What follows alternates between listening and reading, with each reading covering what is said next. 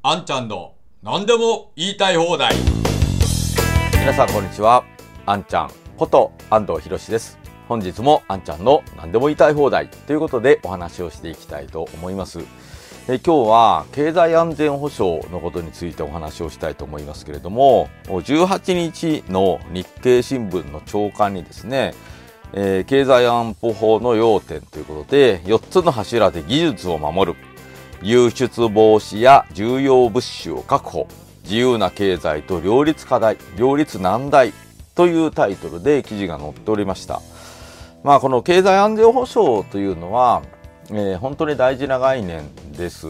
ただ私は今の日本で語られている経済安全保障というのはもう極めて、脆弱というか本質に全く目が向けられていないというふうに思っています。というのはですね、経済の安全保障というか経済の土台を支えているのは中小企業なんですよね。で、中小企業の土台が今もう本当に崩れかけていて、でそういった大事な中小企業がどんどん外資に、特に中国資本に買われています。でこれらがやっぱり日本の土台を支えている本当に大事な足腰なんですね。で、これを外資に、特に中国資本に買われ放題にしておいて、経済安全保障を語ったところで、おそらく何の意味もないというふうに思います。で、例えばですね、この経済安全保障の中で、このような機微技術を守りました。あるいは、こういうね重要な研究を守りましたと言っても、それはもしかしたらそういう技術は守れるかもしれない。だけれどもその他の我々が日常的に使っているいろんなものを作る、そういう基盤が全部外国に、特に中国資本に取られているのはどうなんですか。それこそ安全保障はもう我々の基本的な生活をするその基盤が外国資本に奪われているということになるので、経済安全保障ももうそこで完全に崩壊していると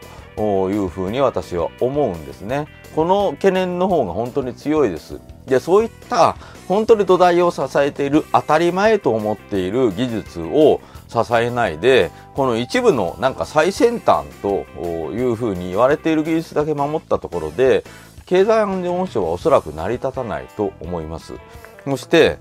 この日経新聞の記事でもですね、すごく恐ろしいなと思うのは、最後にこういう文章があるんですよ。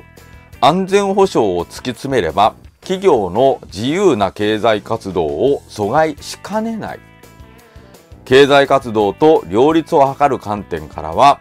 規制は合理的に必要と認められる最小限度で行われることを明確にすべきだ。というふうに新経済連盟は意見書でこう訴えたということで、この記事が締めくぐってあるんですね。つまり安全保障を取るのか、企業の自由な経済活動を取るのか、どっちにしますかって言ってるわけですよ。こんなのもう考えるまでもないですよ。安全保障が優先に決まってるじゃないですか。安全保障なくして企業の自由な経済活動なんかできないんですよ。何を言ってるんですかって話ですよね。安全保障なくして、どこで奪われるかわからない。どこで戦争が起きるかわからない。ね、いつ攻撃されるかわからない。そんな状況で企業の自由な経済活動なんかできるんですか？できないですよね。安全保障が成り立ってこそ企業の自由な経済活動が保障されるんですよ。この価値観がわからないというのは、